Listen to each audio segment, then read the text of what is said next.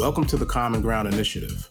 I'm Anthony Payton, and I hope to highlight the diversity of our communities with stories of people the average Granite Stater might not get to see or meet. The goal is to clarify misconceptions and find the thread that binds us all together as one New Hampshire community.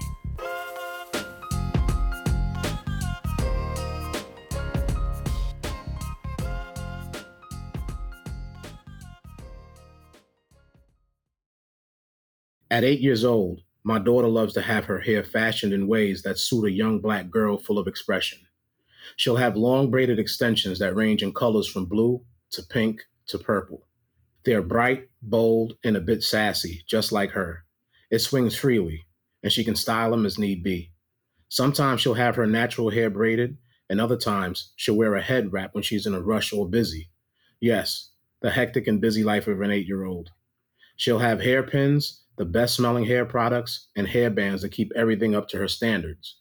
Her hair is important, and as the dad of a young black girl in New Hampshire, I make sure that she knows that she's pretty and smart, even if she shaved all of her hair off. She's figuring out which hairstyle she likes best, and I love hearing about her latest choices and thoughts. I don't even get upset when she shoots down my suggestions. There's more than what meets the eyes regarding black hair. It's an expression, it's pride, and it's a showing of our culture. Most of us aren't born with a silky texture that blows in the wind like those shampoo commercials on television. What we have, we wear with pride. Through it, we display the heritage and roots we were born with. But the topic of our hair too often is the source of office gossip and bias in professional settings. Oftentimes, there's a general stereotype about black hair. People tend to feel as though afros, braids, and dreadlocks may be dirty or unprofessional. I've heard from friends who've been asked how come they didn't just wear a regular hairstyle like their coworkers. Black people, women in particular, learn to navigate around those microaggressions. Admiration and curiosity can become intertwined with unintentional but subconscious bias. So those questions of can I touch your hair or how long does it take to get like that can become tiresome. One can easily become frustrated I don't think that a work colleague should have to hold a press conference about her hairstyle. Talk to just about anyone who sports natural hair in a work setting, and you'll probably hear stories about how they were made to feel dirty, different, and out of place. What was once celebrated in our culture sometimes has to be hidden or compromised in the name of professionalism and conformity. From a very early age, Black people were taught by society, media, and sometimes their own families that their hair was unruly and needed to be tamed. Even today, a person in the black community with hair that isn't as coarse is said to have good hair. And again, this is said and demonstrated by society as well. Once upon a time, in many black homes, women would go to the extreme measures to straighten their hair with harsh chemicals and hot combs. Old school hot combs would sit on a burning stove until red hot, and then it was used to comb and straighten hair. I can still remember the smell of burning hair, all in the name of trying to meet a Eurocentric standard of beauty. Women of all races and hair textures use hair extensions, weaves, and wigs. It's a booming industry, as it is with men's products. Hair plugs, toupees, hair growth products, and even relaxers are a few examples.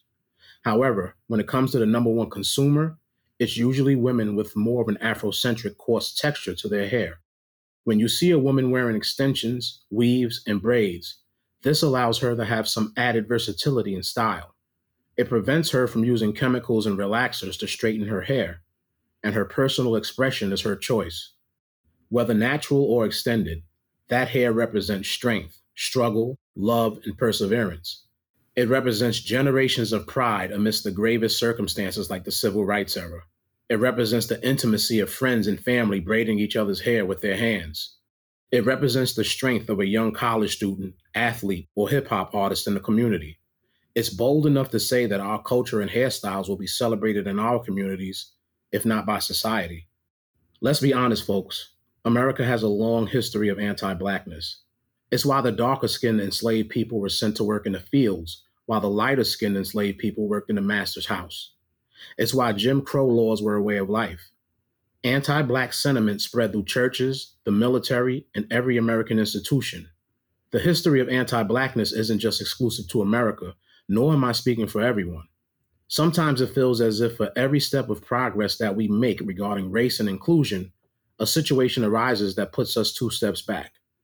It's 2022, and we're still having these conversations about black hair. Examples of this are found in workplaces, schools, even job fairs. 17 year old Asia Simo was kicked off the cheerleading team because her hair was too thick for a half up, half down requirement. DeAndre Arnold was told that he couldn't walk at graduation unless he cut his dreadlocks, and his school cited culturally insensitive regulations and policies as the reason. A young high school wrestler, Andrew Johnson, was forced to cut his hair in the middle of a match. He was told that his hair was unnatural and too long and had 90 seconds to cut it before being disqualified. So he had it cut and what I feel was an alarming video. He was clearly emotional during the haircut and reportedly depressed afterwards. You don't have to look too far to see us being left out, dismissed, and forgotten. Take the most recent situation with the New Hampshire Job Corps. As our friends at the NHPR reported, students of color were turned away from a professional hairstyling event held by the New Hampshire Job Corps because stylists didn't know how to work on their hair. This would ultimately lead to the firing of a staff member and turn into a hornet's nest of allegations of a discriminatory culture within their organization we are just beginning to see lawmakers addressing hair discrimination. The Crown Act has passed in more than a dozen states.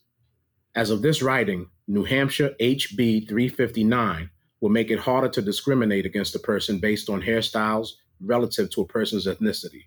Did we really have to take it to this level? We've read this book before, and you know how the story goes.